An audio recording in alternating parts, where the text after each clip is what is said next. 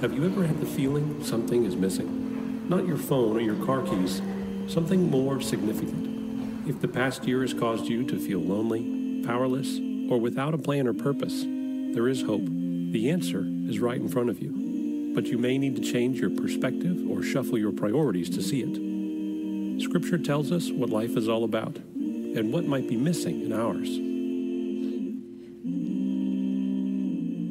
It is good to be together. And if you haven't been to church in a while and you are here, whether you are on site or online, welcome. I am thankful you are here.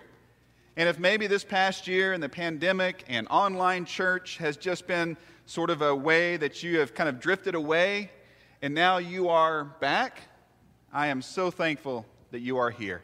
And it is my prayer that you will be blessed by being here, whether on site or online, and that your, your faith will be energized, and that maybe today will be a, an opportunity to re engage with God and with God's people.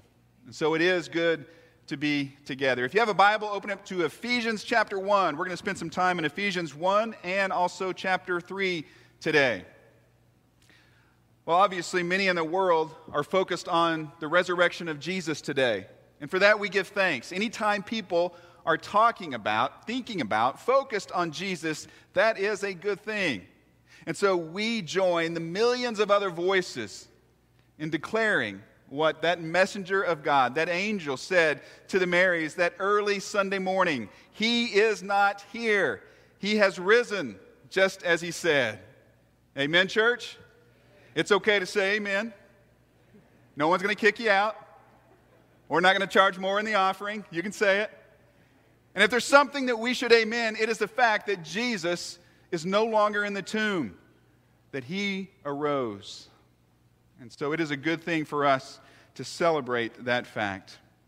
We aren't here today because the economy or the stock, stock market has risen. We aren't here because it's springtime and temperatures are rising. We aren't here even because more and more people are being vaccinated and those numbers are rising. We are here, you know where I'm going with this. We are here because Jesus has risen. That's why we are here. And that historical fact and that wonderful theological truth is at the core, the very center of all that we are and all that we do.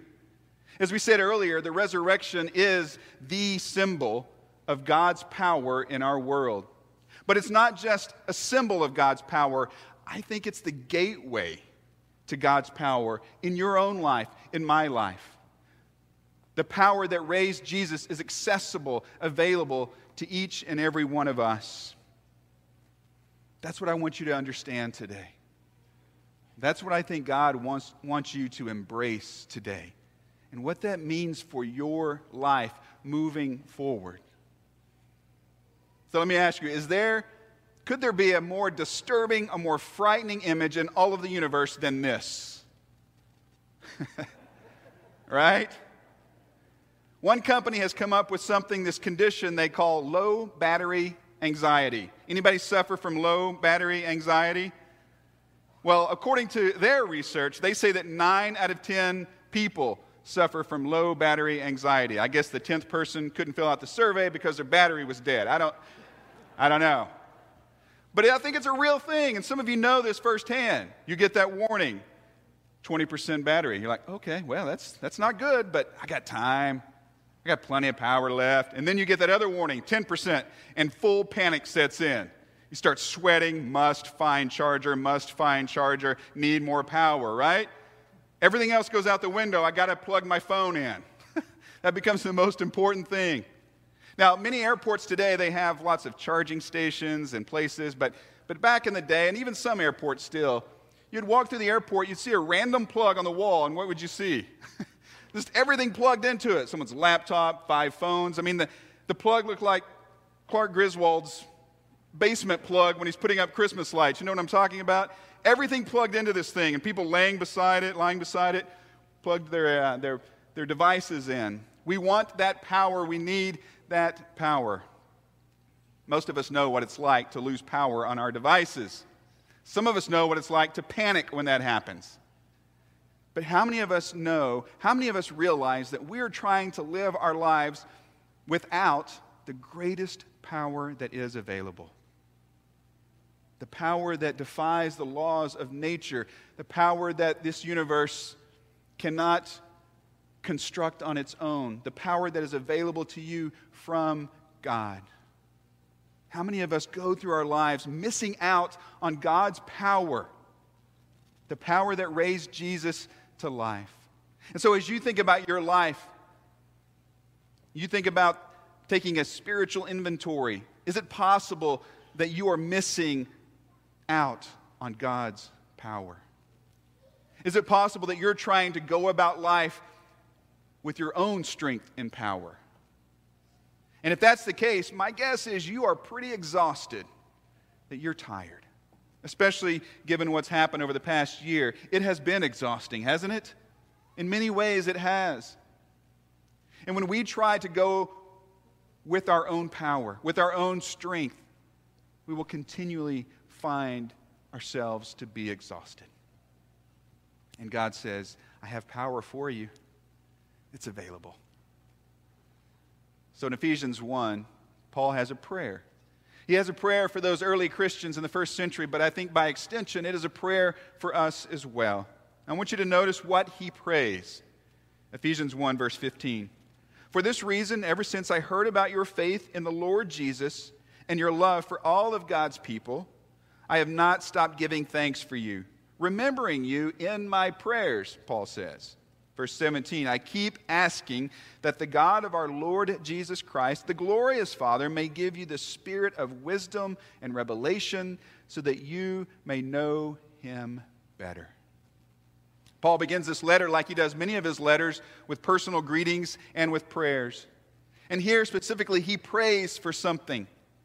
He prays that they, and again, I think by extension, us, would have this spirit or a spirit of wisdom and revelation so that what?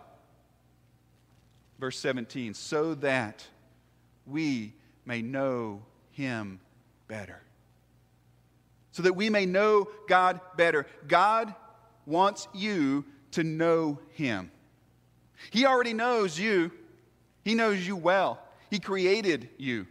I'm sure you've heard that, that God knows how many hairs are on your head. Now, for some, the count doesn't take as long as others, but God knows you. But that's not the end of the story. He wants you to know Him. Discipleship is not about following a program, it is about following Jesus.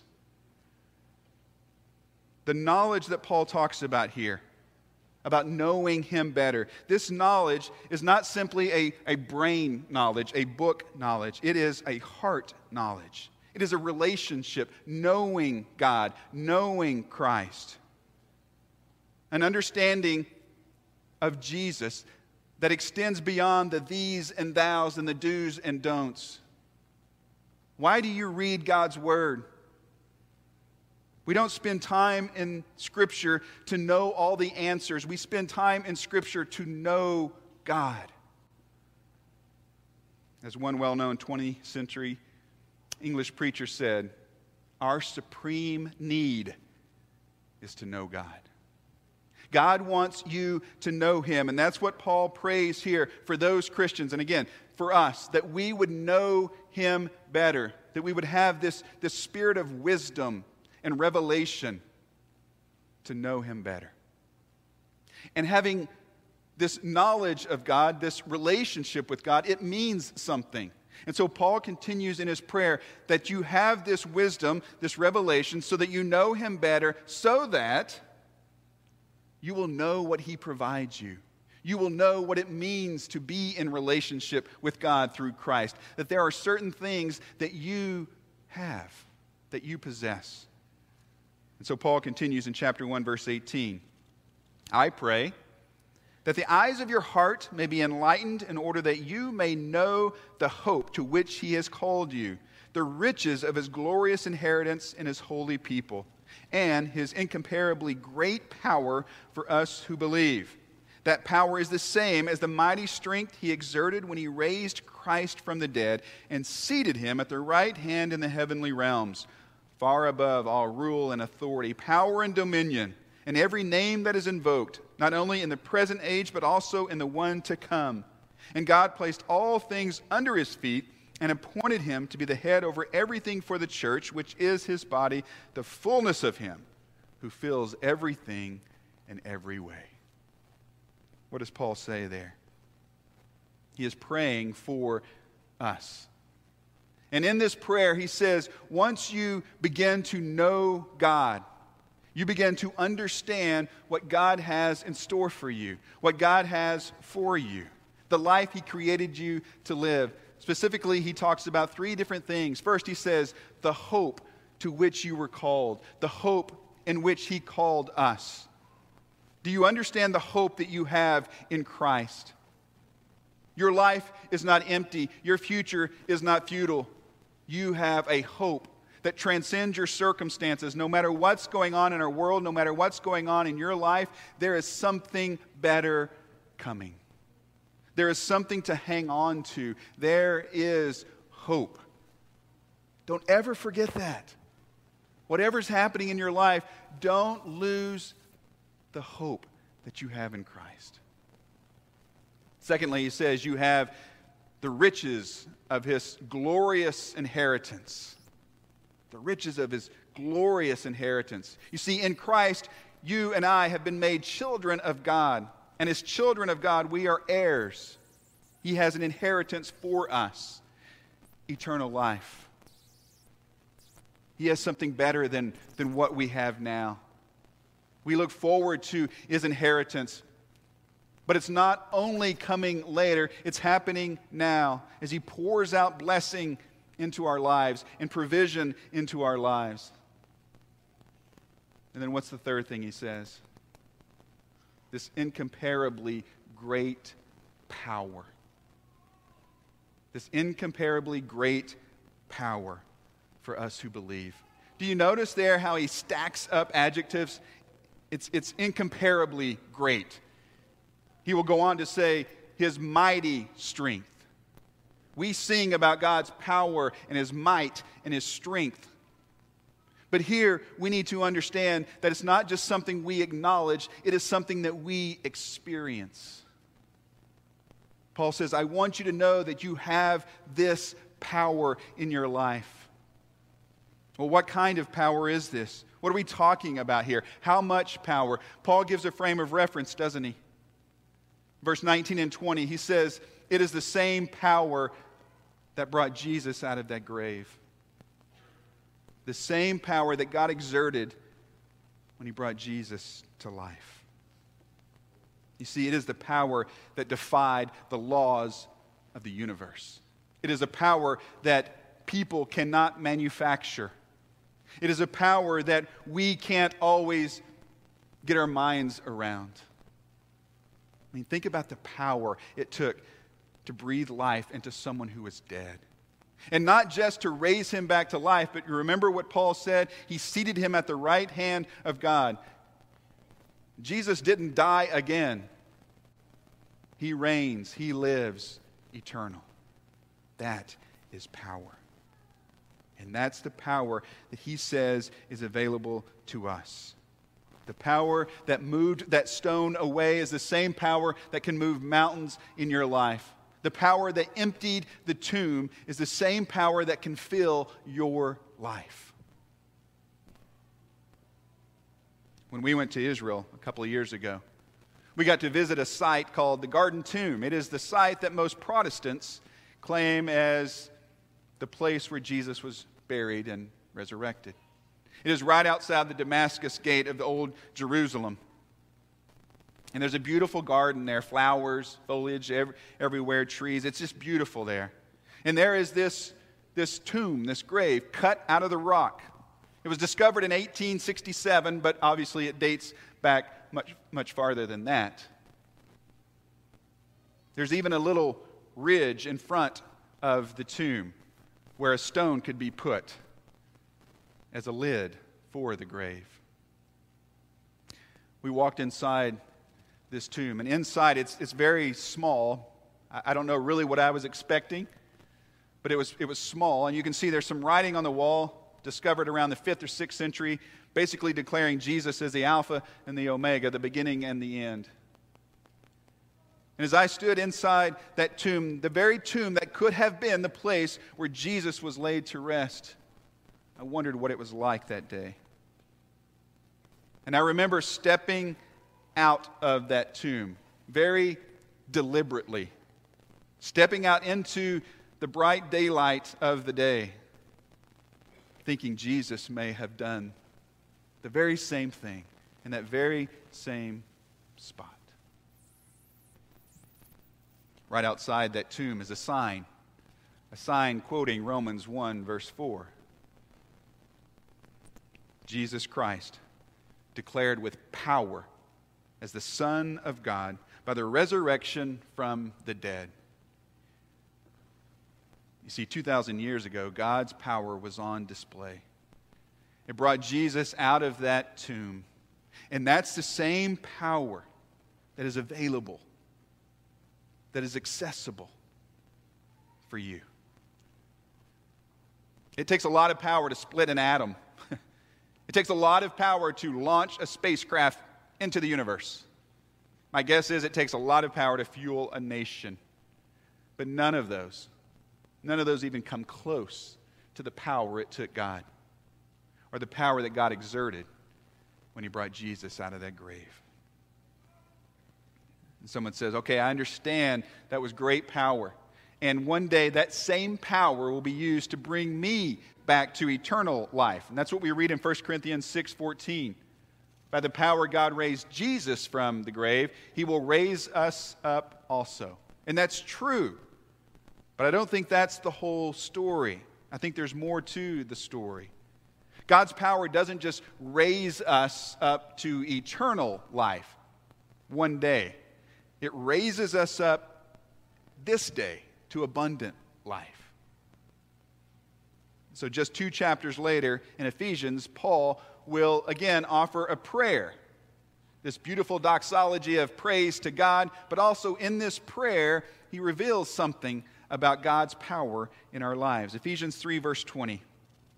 Now to him who is able to do immeasurably more than all you ask or imagine, according to his what? His power that is at work within us. To him be the glory, and in the church, and in Christ Jesus, through all generations, forever and ever. Amen. What does he say there?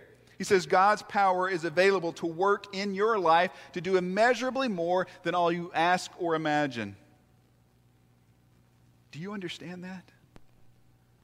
Boy, it's, it's tough. It's tough for us to get our minds around that. We live in such a, a visible, observable, explainable world, rational world. And sometimes this kind of rocks our world a little bit. We don't know what to do with it. But Paul says you have this power that can do immeasurably more than all you ask or imagine. Well, sometimes it doesn't feel that way, Paul.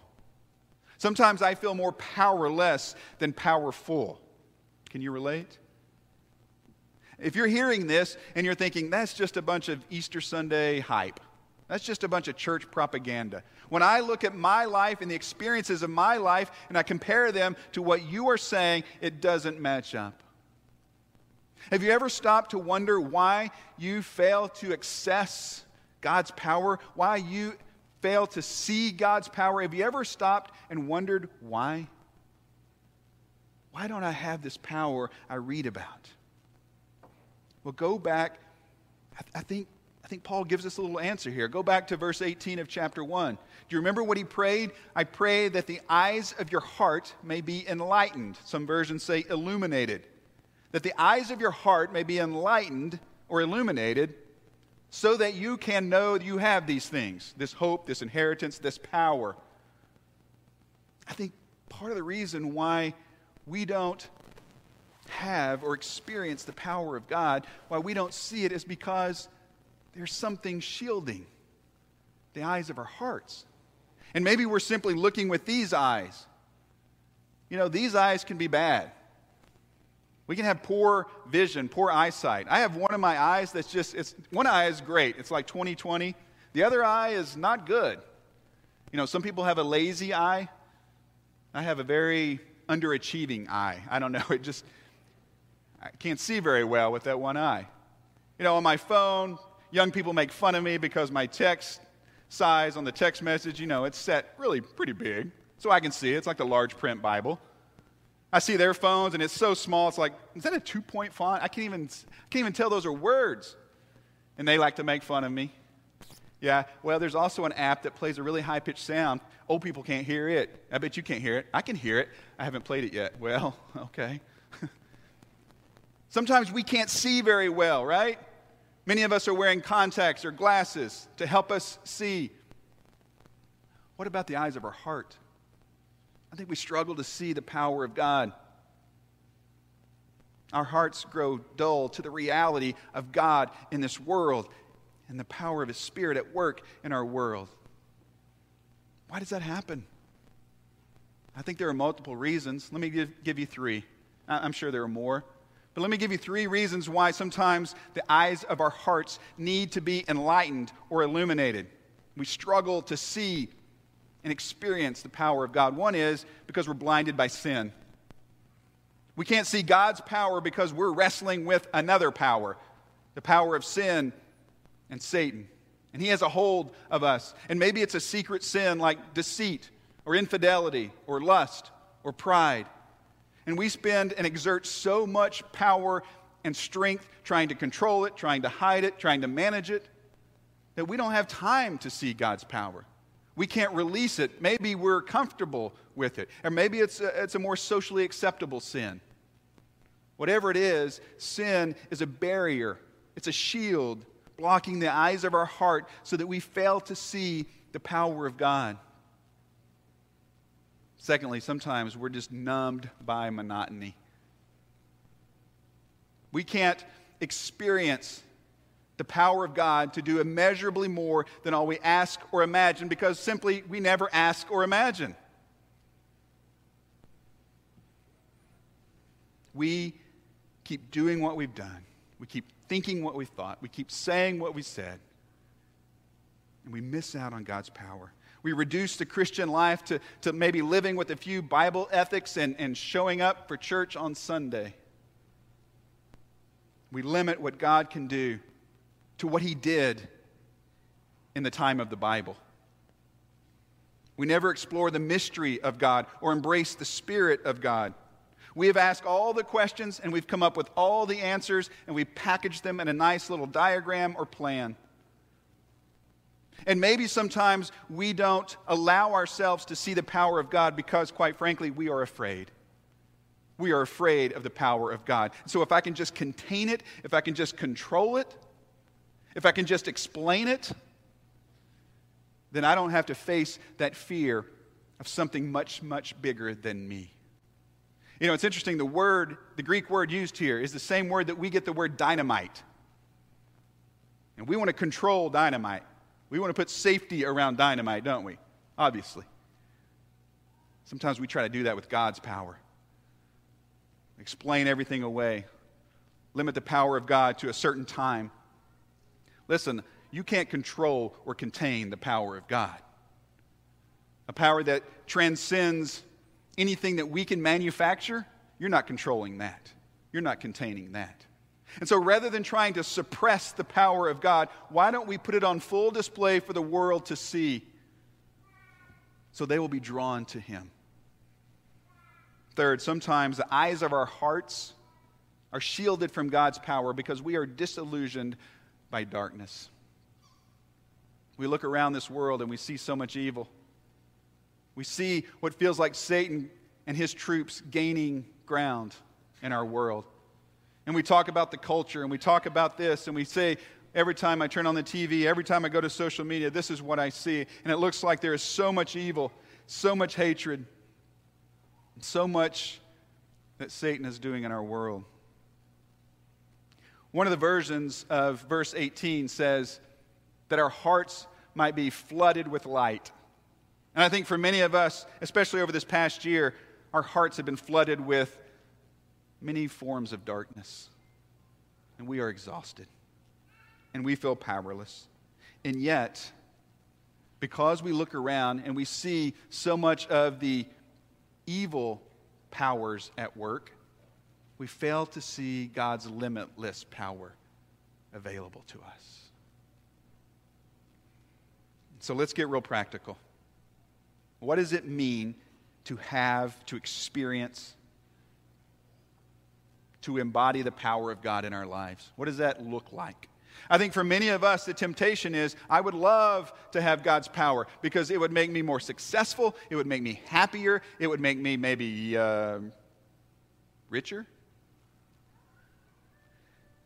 God's power in your life is to accomplish God's purpose for your life. That's an important thing that we need to remember. God's power for your life is not to accomplish your own purpose, but His purpose. And so I got to thinking about that and opened up the Word and said, okay, what, what does God's power do in our lives to accomplish His purpose? And I came up with five or six things here. Now, this is not an exhaustive list, but I think it gets us started. The power over sin, the power over death, the power to change or transform us. I mean, think about your own life. Maybe someone you know, and you look at their life, or you look at your life and you go, God's power is strong because, I mean, look at the transformation that's happened. The power to endure, the power to overcome, the power to witness to a watching world, the power to share your faith. Again, there we could go on and on. And so here's what I would encourage you to do look at this list, add to it maybe tonight, maybe later this week, spend some time in our sermon discussion resources. Watch the conversation starter video. Gather some people up, maybe family, maybe friends, maybe some in your Bible class, maybe online, maybe in person, and, and walk through some of these questions. There's a discussion guide included, but specifically spend some time here on this list of things God's power working in your life, and look up those scriptures and explore what it means to have this power in our lives to do immeasurably more than all we ask or imagine. You see, the truth is, we can't do these things on our own. On our own, we have no power over sin. We have no power over death. We have really little power to change who we are. And that's one of the great paradoxes of the kingdom of God. It's only until we come to the end of our power and begin to acknowledge a greater power, a higher power, God's power, that change begins to happen. The power that emptied the tomb is the same power that can fill your life. You can remember that phrase. Don't ever forget it. The power that emptied the tomb is the same power that can fill your life every day. A couple of weeks ago, Carrie Ann and I were out on OC's campus, and we saw this peculiar, peculiar little tree that it just got our attention. Obviously, the ice storm that we had wreaked havoc on this tree. You zoom in, you can see a little bit better, maybe. I think the ice storm sheared off the top of it and chopped off its biggest branch. there are some wounds there, there are some scars there. And yet, what do you see? You see this little twig of a branch growing out, and I don't know if you can tell in the picture, but there's these little blossoms, these little buds on that little twig of a branch. yes, there is destruction, there is impending death, it seems, and yet there is new life, there is new hope. Isn't that the story of the resurrection? So much pain, so much sorrow, so much destruction, so much of what people thought would be death, and yet there was new life and new hope. Isn't that our story as well? Maybe over this past year, you have some wounds. Maybe in your lifetime, you have some scars. And yet, that doesn't mean death. New life can emerge, new hope can emerge by the power of God. When we were at the Garden Tomb, just outside Old Jerusalem, it was a wonderful occasion. We got to, to celebrate a very special communion service together, right outside what very well could have been the tomb of Jesus. And as we sat down around the beautiful flowers, and this wonderful garden, ivy covered archways, cobblestone paths. We sat down to have this very special communion service, and I heard singing. And I couldn't really see because of all the plants and trees, but I could hear it. Singing coming from a group who were also in the garden. I don't know if it was a group of students, I don't know if it was a church group, but they were singing and they were singing in Spanish. And so I didn't really get all the words, but I quickly knew the tune. They were singing because he lives. Because he lives, I can face tomorrow. Because he lives, all fear is gone. Because I know he holds the future, life is worth the living just because he lives. You see, it was the power of God displayed in our world that brought Jesus out of that tomb. It is the same power that he wants to make available to your life. And because He lives, life is worth the living. And it's not just a life eternal someday, it is an abundant life now that can be yours. Don't you want God's power at work in your life to do immeasurably more than all you ask or imagine?